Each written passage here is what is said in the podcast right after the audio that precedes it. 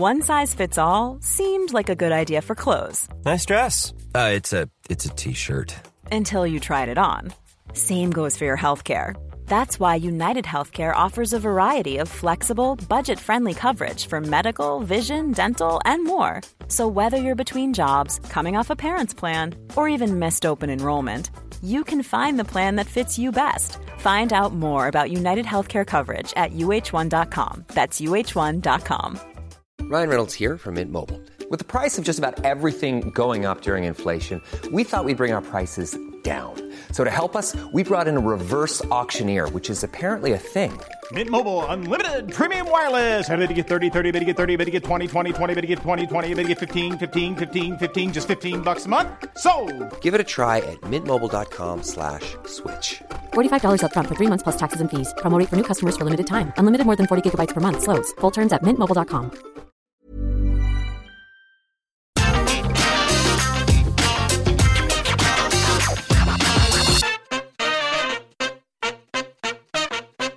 Hello and welcome to the SummerSlam preview. I'm Adam Wilborn from WhatCulture, joined by one of the Dudley Boys, Michael Hamflett from WhatCulture, to look ahead to tonight's SummerSlam pay-per-view. But before we get into it, if you're a fan of this sort of thing, make sure you subscribe to WhatCulture Wrestling on either iTunes, Spotify, wherever you get your podcasts from, for daily wrestling podcasts where we review Raw, SmackDown, NXT, AEW Dynamite, AEW Rampage, pay-per-views. We have interviews, roundtable discussions like this one, and a roundup of the week complete with a bloody good quiz, of course, on WrestleCulture. As I said, though, joined by Michael Hamflett to look ahead to SummerSlam, which is going out tonight at time of recording. It's Thursday afternoon, but it's going out tonight on Saturday night. Do join us for the live stream for that. And we did this a few weeks ago.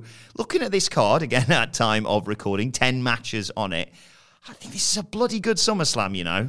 It's not bad, you know. I think there's two things that make this card potentially even better on the night than it looks on paper. Number one is the fact that, of course, we're dealing with a minimum of 40,000 people. This is not even the spaced-out WrestleMania Night 1, but a real, legit stadium, three-quarters full. They might even get some more in on the day. It's Las Vegas. There's going to be holidaymakers. There's going to be tourists. And the fact that, due to reasons beyond WWE's control, thank goodness for that, this can only go a certain length. We have been on the wrong end of WWE promising to be out of a building by a certain time of night before in our lives. That's not the case in Vegas. I believe it's boxing going on, not to mention the fact that like Las Vegas is this entertainment hub, so there'll be other things that people want to go to. They're going to have to be fairly tight with time, and it's like going to be, what, a 10, 11-match card, that sort of night.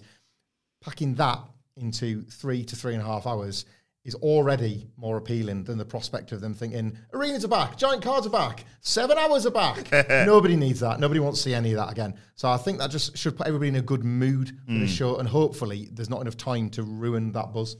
Challenge accepted. And let's start with a match that should hopefully be short, that being the WWE Championship match, Bobby Lashley versus Goldberg. We were chatting about this earlier on the week, me and Murray, when we were answering the questions on the news. And someone pointed out, we've been very dismissive of like, oh, this will be nice.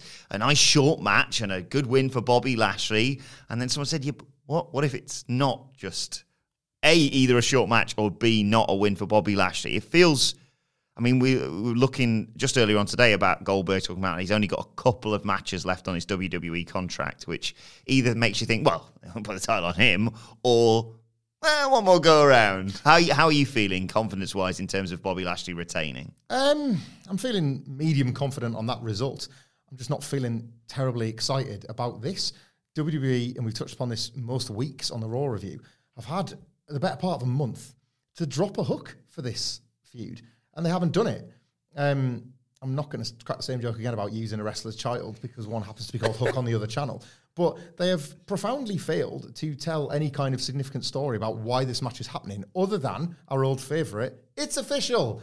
Goldberg kind of exists in Bobby Lashley's life for a bit. Then a couple of weeks later, the match is happening. Bobby Lashley rejected out of hand the first time, but there was nothing that needly that dragged him into saying, yeah, all right, then I'll fight you. Maybe that could have been the inciting moment between them, you know?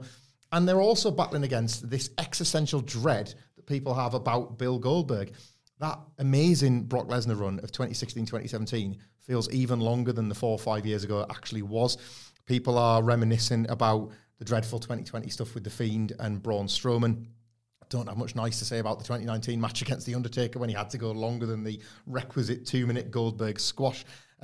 So much so that the pretty fun one against Dolph Ziggler at SummerSlam 2019 has been largely forgotten. People don't remember that Goldberg explosively over 2 minutes can still be quite a lot of fun. And yeah, it's just the Drew McIntyre match, I thought, made Drew a bigger star as a result, but most people just want to remember that he wore baggy shorts instead of his trunks. There's just not many nice things being said about Goldberg, and they've not found much to make Lashley feel like an explosive opponent. The match has got to be all those things. It's got to be explosive. It's got to be quick. Lashley's got to look deadly in beating him. Goldberg, with one spear, hopefully not a jackhammer, has got to look deadly in getting a 2 count, and then that's pretty much it. Maybe, as we said, that'll benefit from the fact that at least 2 of these matches, maybe even 3 or 4, have got to be kept brief. Maybe they'll benefit from that. If there was going to be one cash-in on this show, I would want it here. But we have sort of discussed over the desks today the idea that maybe Goldberg, with his 2-match deal, would be like, oh, no, that's 3 matches. Like, yeah, but Goldberg, you're already out there in chunks. Big E's just going to come out with a briefcase. Just take a big ending. Sounds like a match to me, pal. Like holding them up for $100,000 or something like that, or going down the old Jeff Jarrett route and getting $500,000 before getting out of there. There is something to Big E cashing in on Goldberg specifically. I get the sense the fans are going to be deeply unhappy at the prospect of Goldberg lifting that title at the end. So Big E's music hitting and that wave of realization amongst the crowd. It's happening, and Big E leaving with it. Like, amazing moment when you're back in a stadium. They're going to want something on this show that mirrors the emotion of Banks Belair from WrestleMania Night 1. And assuming it's not going to be Banks Belair on this card, maybe it's that. Maybe it's Big E. Yeah, I mean, just talk about Big E. Obviously, he's on a different brand, but that doesn't really matter. And we are assuming, as I said, we're recording this in advance, he's got the briefcase back from Baron Corbin, who just legged it on last week's SmackDown, but we're recording that before that now. So who knows? Maybe it's been flogged by Baron Corbin to save him some money or something. But I think as much as he's on the brand with Roman Reigns and John Cena, I wouldn't involve him in any of that. And I feel like going forward, if it's such a beautiful story if he cashes in on Goldberg, and that wave of, or the roller coaster of, oh, bollocks, Goldberg's beating Bobby Lashley, to like, oh, okay. And then you can literally just go, right, we'll move forward with Lashley versus Big E and take Goldberg out of the picture, really. Yeah. And then you've got the history with Xavier Woods and Kofi and what have you. Yeah, I really like that as an idea. I hope, for the time being, I hope it is just, like you say, a spear right out the gate, even though people should be ready that he's going to have an explosive start. Maybe setting up for another spear. Like you say, Jack Hammond makes me very, very worried. And Bobby Lashley, his insane athleticism when he's like 40-odd or whatever he is, dive over it. Maybe have Goldberg go into the post, but again, that's risky considering what we've had in the past there. And then just, yeah, like you say, just domination from Bobby Lashley in 3 minutes, 4 minutes at most. Goldberg always looks pretty knackered just from his entrance, so they need to build a rest in early. Why don't the referee ring the bell and then both of them hit spears on each other at the same time and you get them down for a 9 count and then Lashley just is the first one to get up and just beat him, like hits him again or something like that, and that's your lot. Like, he's floored him with a spear, but he's just too knackered to get back up from Bobby's.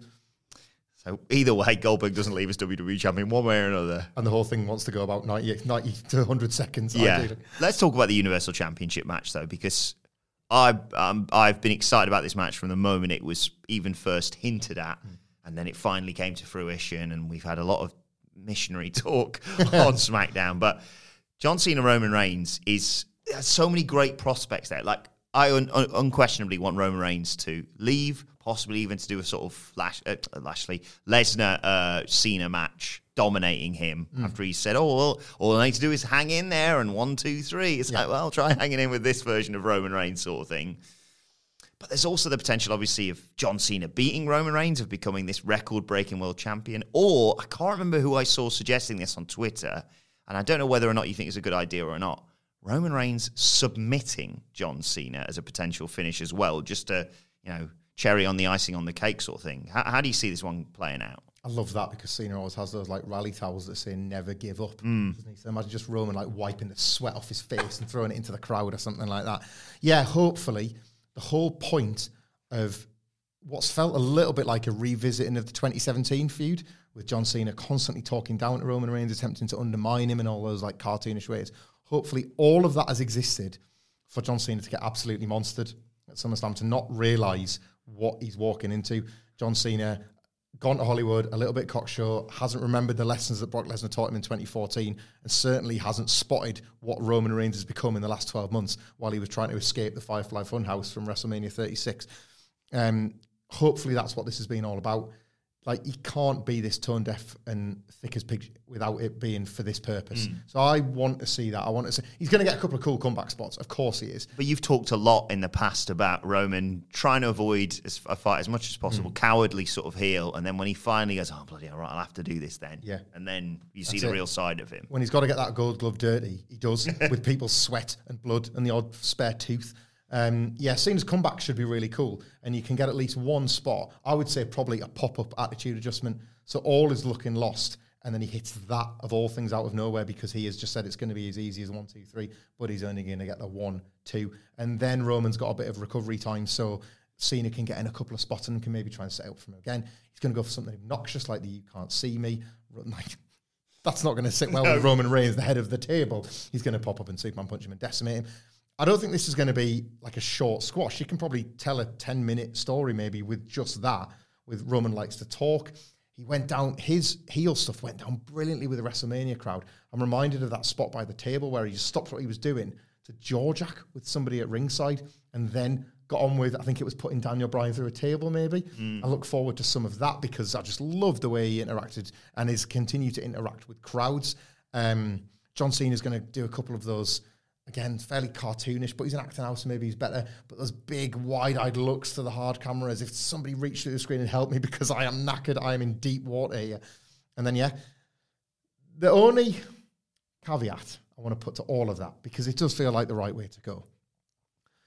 A couple of people from within WWE have said, and it's to the usual news resources, so I know some people won't take this with anything more than a grain of salt, have said they have no intention of responding CM Punk's impending debut in AEW. I say impending. It's happened now. I loved it. I didn't think we were going to go with CM Punk versus Hulk Hogan at All Out, but fair play for them having a second surprise up the sleeve. Big one. You know, Hogan's going to get booed in Chicago, so CM Punk's got the home field advantage there. But yeah, fair play to them for that. But yeah, no, there's going to be... The idea was that we're not going to respond to that. We don't care. They're no selling it. John Cena, in the same week that news story came out, did his own. I'm going to drop a CM Punk reference into my promo thing, the old kiss goodbye sort of thing.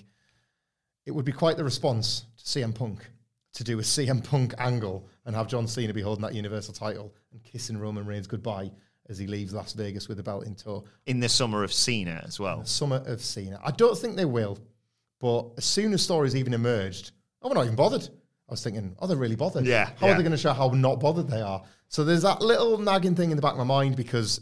If Cena's schedule is supposed to end at SummerSlam, so that would be another callback to Punk's schedule in Ring of Honor when it was like everybody thought it was his last night and he won the belt. That's what happened in Ring of Honor. CM Punk's leaving. It's been brilliant. And he wins the title and signs his WWE contract on it. Imagine if John Cena mirrored that and won the title on his quote-unquote last night. WWE would probably get huge hype for the rematch, but I just don't want to see Roman Reigns' title reign end like that. That's a nightmare response scenario rather than something that rewards the last 12 months of booking. So I've only said that just to worry people. Yeah. Not because I think it's actually going to happen. As much as I'd be intrigued for Vin Diesel to do it for family or for the lightning fist to be the thing that puts down Roman Reigns. Oh my God, I'd forgotten about the lightning fist. I'd forgotten all about the lightning fist. I've not spent enough time in the office with Phil Chambers to remember that the lightning fist is a thing. Oh God. Yeah, you can't beat him with a lightning fist. I also thought as you was talking... I want him to no-sell it. I want Roman's gorgeous face to no-sell the lightning fist, just to his look at him beautiful with teeth. To just, I also like the idea when you talked about the You Can't See Me five-knuckle shuffle thing. If he goes down for You Can't See Me and gets guillotined, and then that's the end of the match. Yes, I think it'd be fantastic. Let's talk about more championship matches. There's a whole load on this show. I think I know. I'm probably going to get a one-word answer here, or probably two-word answer. Who leaves as Raw Women's Champion? Because, I mean... It's not been a great week for Nikki A.S.H. She got beaten in a singles match by Rhea Ripley, and then she got beaten in a tag match by a team featuring Charlotte Flair, although she didn't get pinned in that one, I suppose. But we've said this all along. Oh, that's nice, because then she'll leave as champion on Saturday. Is it that straightforward, or is this the end of this fairy tale for her? It is that straightforward. Everyone's a loser. Everybody is a loser. Charlotte Flair and Rhea Ripley's singles feud that ended at Money in the Bank. I guess it ended the next night because they had a rematch. But ended at Money in the Bank will take some beating as the worst feud of this year. I think that's fair to say.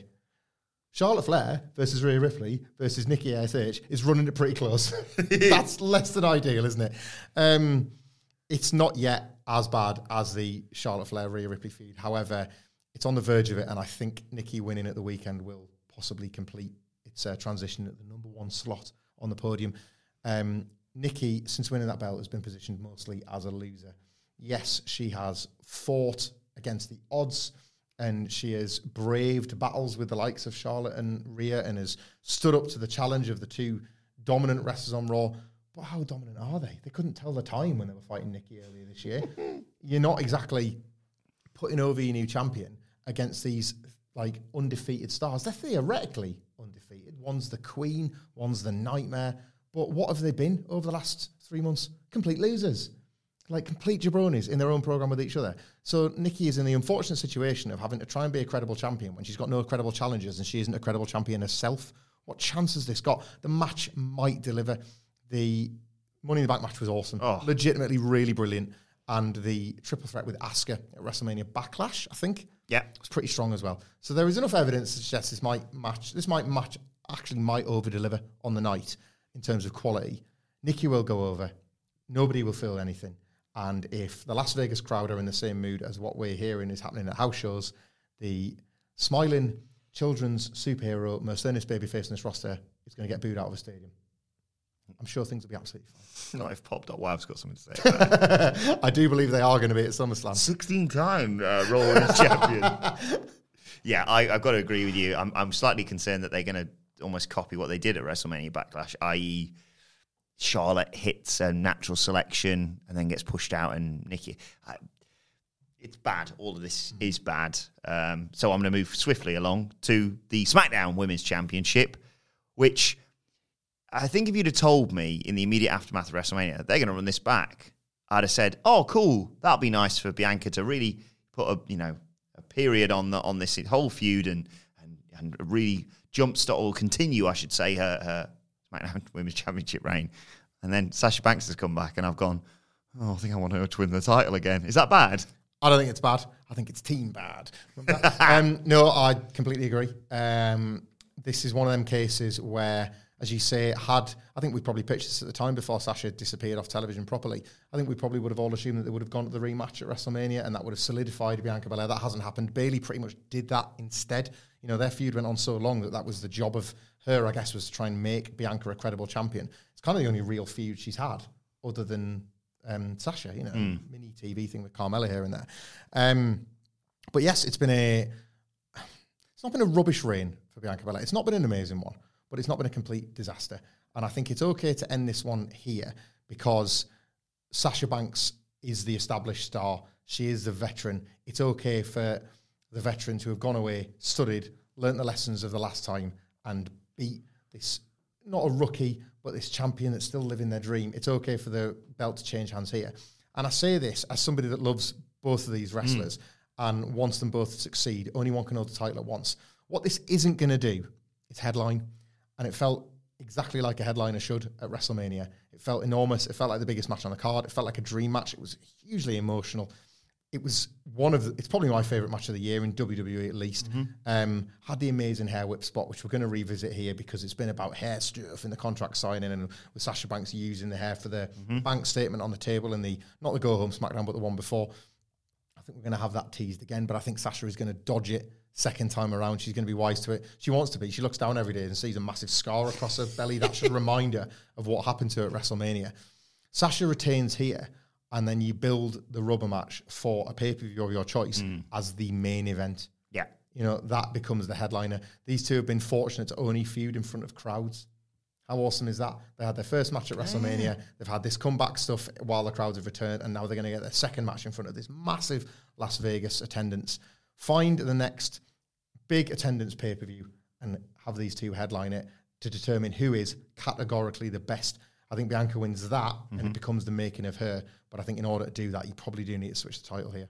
And you've got, I don't know when the draft is, but Sasha's not going to be, it doesn't have to necessarily just be stuck on SmackDown. She could be moved around or whatever. I really like that. I do think Sasha may well regain this title. Match of the night still, even though it's not the main event? Could be. It's going to be working against Cena Reigns, which I think will be unique. What this card hasn't got on paper is like a certifiable banger. Even Roman and Cena, because it's just, it could be that dominating thing. It could be a really cool experience, but nothing sort of approaching the 4, 4.5, even 5 stars or whatever your ranking system is. This has probably got the best chance of everything. Hiring for your small business? If you're not looking for professionals on LinkedIn, you're looking in the wrong place. That's like looking for your car keys in a fish tank. LinkedIn helps you hire professionals you can't find anywhere else, even those who aren't actively searching for a new job but might be open to the perfect role. In a given month, over 70% of LinkedIn users don't even visit other leading job sites. So start looking in the right place. With LinkedIn, you can hire professionals like a professional. Post your free job on linkedin.com/spoken today. One size fits all seemed like a good idea for clothes. Nice dress. It's a T-shirt. Until you tried it on. Same goes for your healthcare. That's why United Healthcare offers a variety of flexible, budget-friendly coverage for medical, vision, dental, and more. So whether you're between jobs, coming off a parent's plan, or even missed open enrollment, you can find the plan that fits you best. Find out more about United Healthcare coverage at uh1.com. That's uh1.com. Since 2013, Bombas has donated over 100 million socks, underwear, and T-shirts to those facing homelessness. If we counted those on air, this ad would last over 1,157 days. But if we counted the time it takes to make a donation possible, it would take just a few clicks. Because every time you make a purchase, Bombas donates an item to someone who needs it. Go to bombas.com/ACAST and use code ACAST for 20% off your first purchase. That's bombas.com/ACAST, code ACAST. Well, let's transition beautifully from a match of the night contender to Alexa Bliss versus Eva Marie. Jesus Christ. What on earth is going to happen when these two clash? And the fact that people are even contemplating what type of match they're going to have, I think speaks volumes. Well, they're going to have a bad one. That's what type of match they're going to have. They're fighting over a doll, Wilborn. They're fighting, I think you know the doll's name. They're fighting over a doll. They're fighting over the fact that Eva Marie has returned to Raw, has wanted to assert her dominance in the women's division, but can't because of spooky bollocks and magic and a doll of which I've forgotten the name. I think actually, now you mention it, I think I've got her name right about. Yeah, there it is. There we go. Yeah, that's the guy. It's not even accurate to say they're fighting over a doll. Eva Marie and her own tag team partner, Doudrop, are fighting over a doll. Yeah. On Raw, Doudrop was like, it's a doll. And then all of a sudden was pretty scared by it winking. So Eva Marie was like, it's a fucking doll. Go and get the doll. She's like, I don't want to get the doll. It's winking at me. I don't like the doll. So they're feuding with each other. They just can't coexist. They didn't even exist. This feud started in week 1 of their partnership, right? Alexa Bliss, in the meantime, has been the straw that stirs the drink. I don't want the drink. No, thank you. I've had enough of the drink. So Alexa Bliss wins. As a wrestling match, Alexa, I like Eva Marie as a piss boiler of a character, but Alexa Bliss is going to be required to carry the load from an in-ring point of view, and she isn't permitted to wrestle anymore. Have you noticed that when Alexa Bliss does a wrestling move, the crowd go wild because they remember that they used to be a quite good wrestler underneath this ridiculous character? It's a great Sister Abigail. Yeah, a great Sister Abigail. I cannot fathom why they continue to handcuff her with this gimmick at this point. You know, the guy that originated it is gone. Mm-hmm. It doesn't appear that people want to... And it reminds them. Yeah, they don't want to forget that he's gone. She gets these chants, and yet they put her in a wrestling match because they obviously love the character, and it's against the one person that she's kind of got to carry through. I do expect Doudrop to get involved, but don't worry, because that interference is going to be neutralised by an inanimate fucking object, brother. Yeah. The doll is going to do that Ellsworth wink again to Doudrop. Doudrop's going to get on the apron to do something and then suddenly drop off the apron. And he's like, what are you doing? What are you doing? She's going to point. It's going to be Lily in the corner on the other apron. And the referee's going to do that. You're out here to Lily. So Lily's going to have to leave by herself. And then now I can interfere. But then the voodoo's going to attack and Alexa's going to hypnotize her to walk out and follow the doll out of the venue or something like that. 40,000 people are going to think we paid for this. Las Vegas. I know it's Las Vegas, but we shouldn't have taken a gamble on buying a ticket for a show. Weed is legal in Las Vegas now, I think, so we're all good. I love the idea of a heel miscommunication over a doll. I really, really do. I think this is going to be one of those matches on the night. We're doing a live stream for it, obviously, that I'm going to be like, oh, I'm a bit tired, oh, hang on, it's the Alexa Bliss. Here we go. Let's go for this one. So I'm looking forward to it, but yes, Alexa has to win. Do you know what I do potentially like about this, considering that they've just played so fast and loose with Alexa as a heel or a babyface anyway? Emerging out of this, I am not completely against heel Alexa Bliss versus babyface Nikki A.S.H. If there's one character that you can kind of justify being lame enough to be scared of Alexa stuff and just like, we used to be friends, and she's like, what do you mean we still can be friends? You've got this mask now, you know. You're like all these people you hide behind a mask. Isn't that right? Come to my park. They're probably going to do that, aren't they? That's probably going to be the Raw title program. And I've just got the Wikipedia page in front of me. You know what's next after SummerSlam, don't you? Have I forgotten a pay-per-view called Spooky Nonsense? Extreme Rules, the horror show. Oh my God, of course, Extreme Rules, perfect. Yes, they're going to have a fight in Alexa's park, aren't they? There you go. The doll's going to be loaded with like a snooker ball or something. Swing Lily at her head. Let's talk about, arguably, I'm just looking at this card, one of the most unpredictable matches on this card in terms of the result, because you can see it going either way. It's the Raw Tag Team Championship match. Very rare that we'd say something like that, but AJ Styles and big-jawed Omos taking on the newly reunited RK Bro. They've hung me on this on Raw. I really like what they've done. I've got to give them credit. Yeah, so this was hot, if you can use that term, in the Thunderdome era. RK Bro were immediately feeling like the act on Raw that people wanted to actually root for. 3 hours and you've got nobody to root for, can you imagine? But like RK Bro became that act. And yeah, it could go either way. It does feel unpredictable. If RK Bro win the titles, great, because their journey has felt one that it's been enjoyable to be on. Even down to 2 weeks ago when Randy Orton RKO'd Matt Riddle, but Matt Riddle smiled and Byron Saxon told us, oh, that means they're friends. Randy Orton respects me too. You should see what he does to me backstage. He's been a relentless bully my entire career. So, like, you know, we got the coming together of them officially on the go-home show. They've managed, WWE to their credit, to keep Orton off television for whatever reasons he was off, but to the point where it's peaked at the right time for this big match in this big stadium. It's pretty cool. And winning the titles is a nice feel-good moment. They can go on and have them for a sustained period, and then you do the split. Or, of course, our heroes implode on the biggest stage. This is the first true test of them as a team and as a unified team, just days after Orton has finally pledged some allegiance to Riddle. But all it might take is a miscommunication in the match for Orton to just look and think, oh, why did I name my colours to your mast? You're that same dickhead you were on that scooter. Couldn't speak to Asuka without laughing and having to walk off camera. You're exactly who you were when... How did all this begin? Was it like Elias and Jackson, like a throwing fruit or something? And Orton walked away. Am I getting my storylines mixed up? But like, you're that tit from all the way back then and you've never changed. And I was, why did I let down my apex predator guard and become your friend? And then they implode. Perhaps he boots them in the head because an RKO isn't a turn. We know that now. The turn is the punt, isn't it? A punt to a custard pie in the face type figure in Matt Riddle.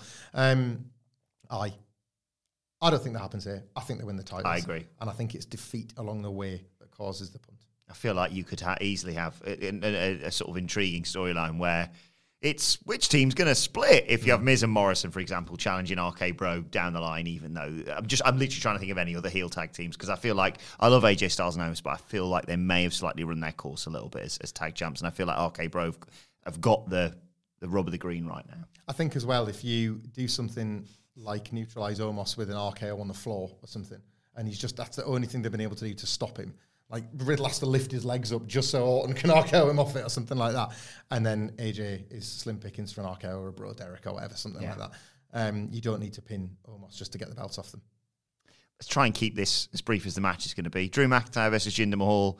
Shanky and Veer, they're Jinder's heavies and they're banned from ringside. It's going to be a one-sided batter in this, isn't it? This is going to be short, hopefully, as well, with their timing issues. If you've seen the Holy Grail, obviously Drew is going to cut off each one of Jinder's arms and legs. Jinder's going to say it's just a flesh wound, so then he's going to claim more in the head. And his largely dismembered body is just going to fall to the mat, because otherwise, why have they involved a sword? Wilborn, why have they involved a sword? We know why. Sidgwick nailed the pitch on the Raw preview. Jinder Mahal is going to himself. Literally. Wee and poo. Wee and poo, poo and wee, wee and poo. Booked by a septuagenarian. Poo-wee, poo-wee, poo-wee, poo-wee, poo-wee. Ex-WWE champion, still can't get his title back in front of a crowd, but he makes the wrestler poo and wee himself with a sword. Another one of those stories where they walk through. It's going to be standing ovation from it's like, my no headset. It's like the idea as well that like Jinder Mahal, poo and wee, poo and wee, poo and wee, and then like Drew has to look at his sword and like, this is for you, Mum. Yeah, oh God, so, yeah. Poo and wee, poo and wee, poo and wee.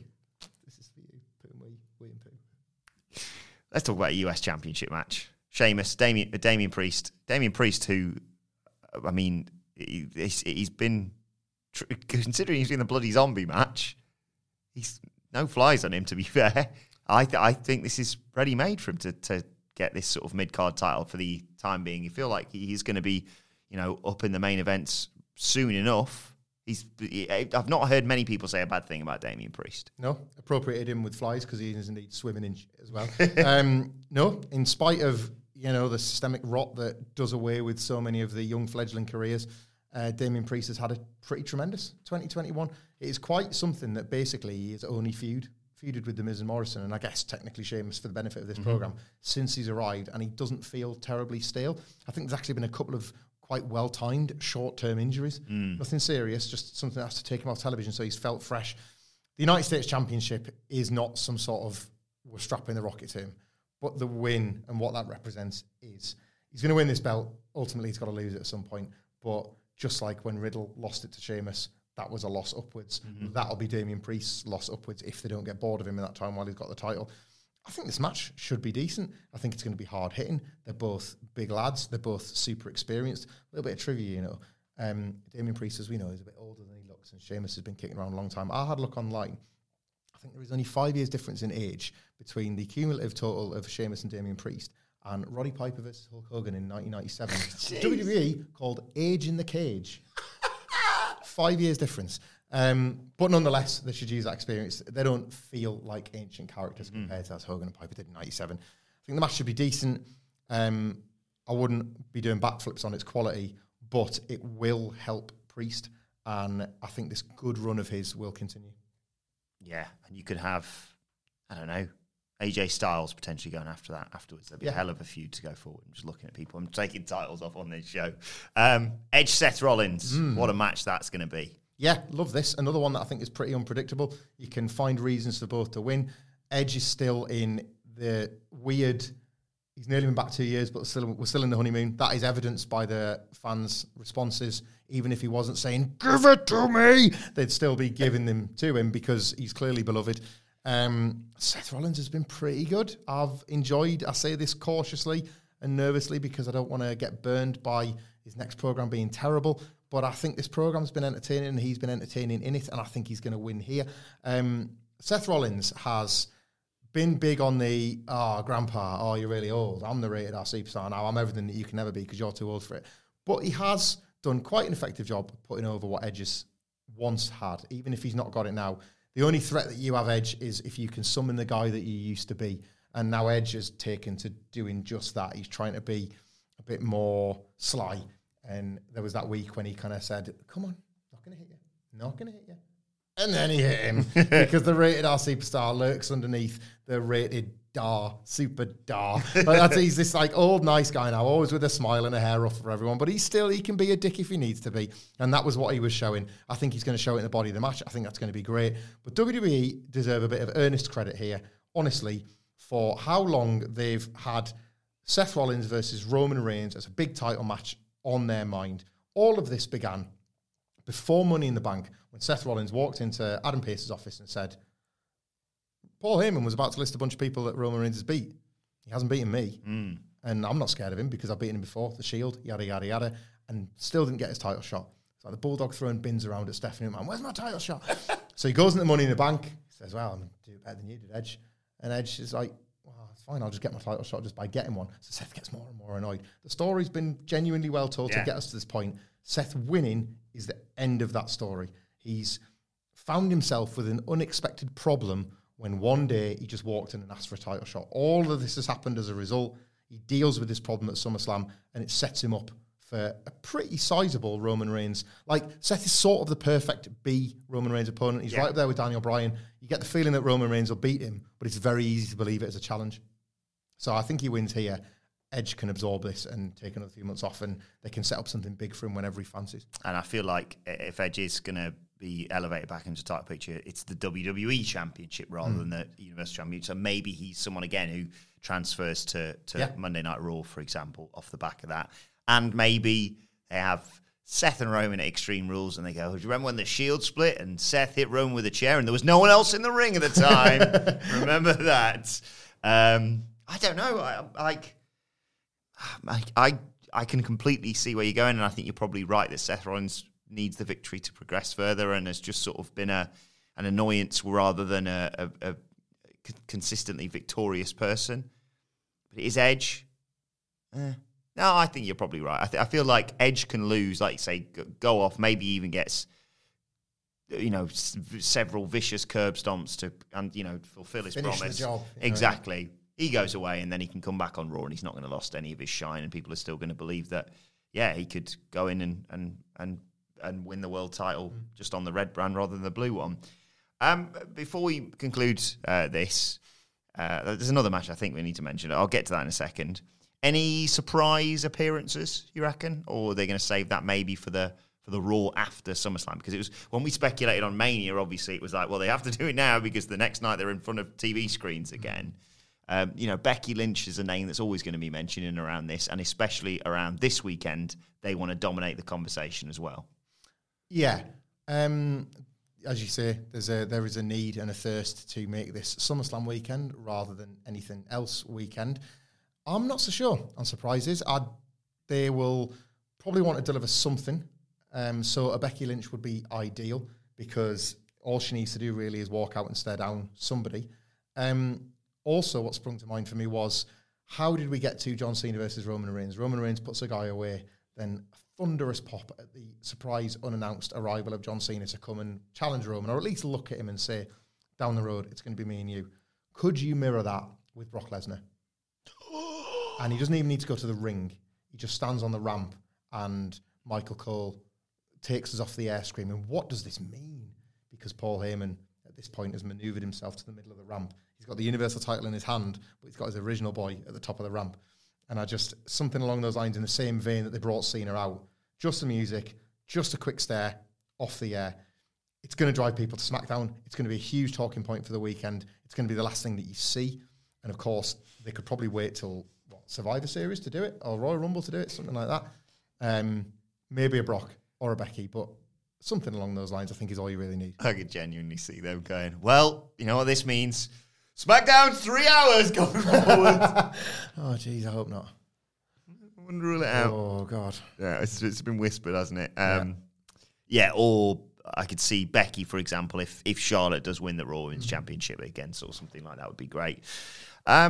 Just a small matter of the SmackDown Tag Team. I don't know why I've left this to last. SmackDown Tag Team Championship match. The Usos versus the Mysterios. Will they come via portal? And who leaves as SmackDown Tag Champs for you? I totally forgot about the Mysterio portal. Why? It was on a kickoff.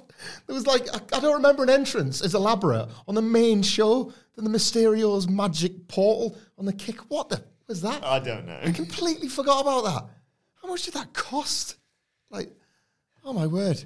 That money is no object. They're trying to get into the podcast game.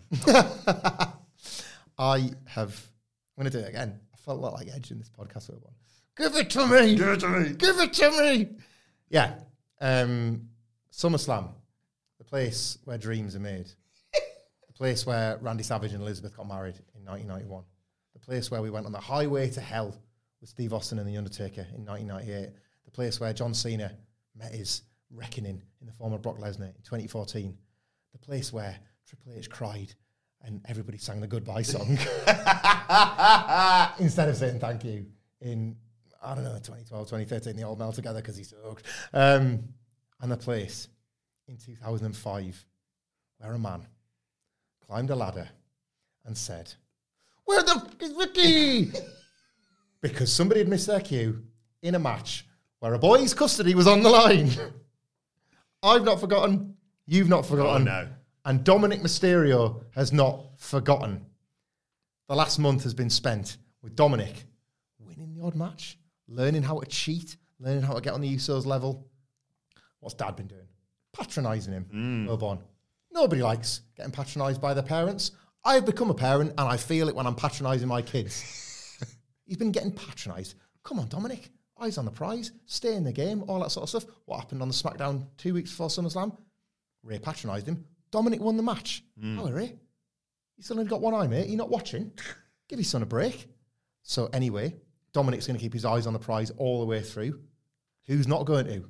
Rey Mysterio. Dad is going to let the side down. The Usos are going to retain. They're going to keep the belts, all good for the bloodline. On they go to whatever they're doing next. And the Mysterios are going to be left there.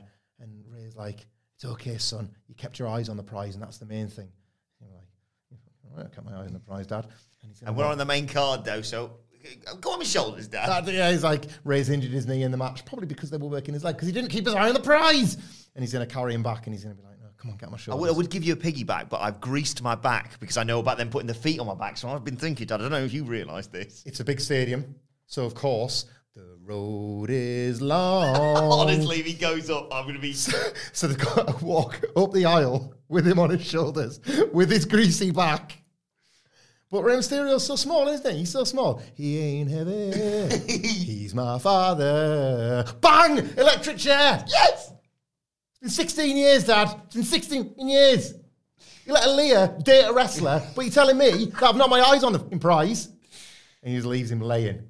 Speaking of eyes, I'm going to take yours at the next pay-per-view. I remember, Dad. Eyes on the prize. I want your eyes for a prize, if anything. Honestly, it's the longest running storyline we've had. That's never happened. This is. I love the fact that we can compare this to me and you texting each other after SmackDown with like Bayley and Sasha Banks, one of the best like long-term storylines they've done forever. Except this time, it's a sly look from a son at his dad going, "So you're gonna spike the little prick on the ramp, you reckon?" For a match with Samoa Joe that he didn't even end up ringside for. You were booking this for like WrestleMania in New York, and they were like, "This." Should we send Dominic out there? We did promote it. I bet we were going to the match go 30 seconds. Oh, yeah. Right, just send him home. We flew him all the way in here. Send him home.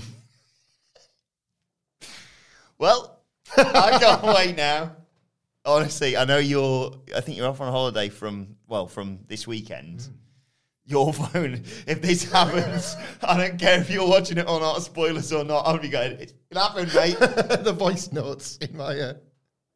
Oh, dearie me. Oh, I can't wait for SummerSlam. I really am looking forward to this pay-per-view, in spite of other things maybe slightly dominating the wrestling conversation this weekend. But we'll have to wait and see. This is, at time of recording at least, the biggest thing that's happening this weekend. But who knows? Let us know your thoughts ahead of SummerSlam on Twitter at WhatCultureWWE, all your predictions and the like. You can follow both of us. You can follow Michael Hamflett at Michael Hamflett. You can follow me at Adam Wilborn. Follow us all at WhatCultureWWE. Make sure you join us, as I said, for our SummerSlam live stream on Saturday night on WhatCulture's YouTube channel. And subscribe to WhatCulture Wrestling wherever you get your podcasts from for daily wrestling podcasts and all the fallout from what is a bloody brilliant weekend to be a wrestling fan, basically. But for now, this has been the SummerSlam preview. My thanks to Michael Hamflett. Thank you for joining us, and we will see you soon.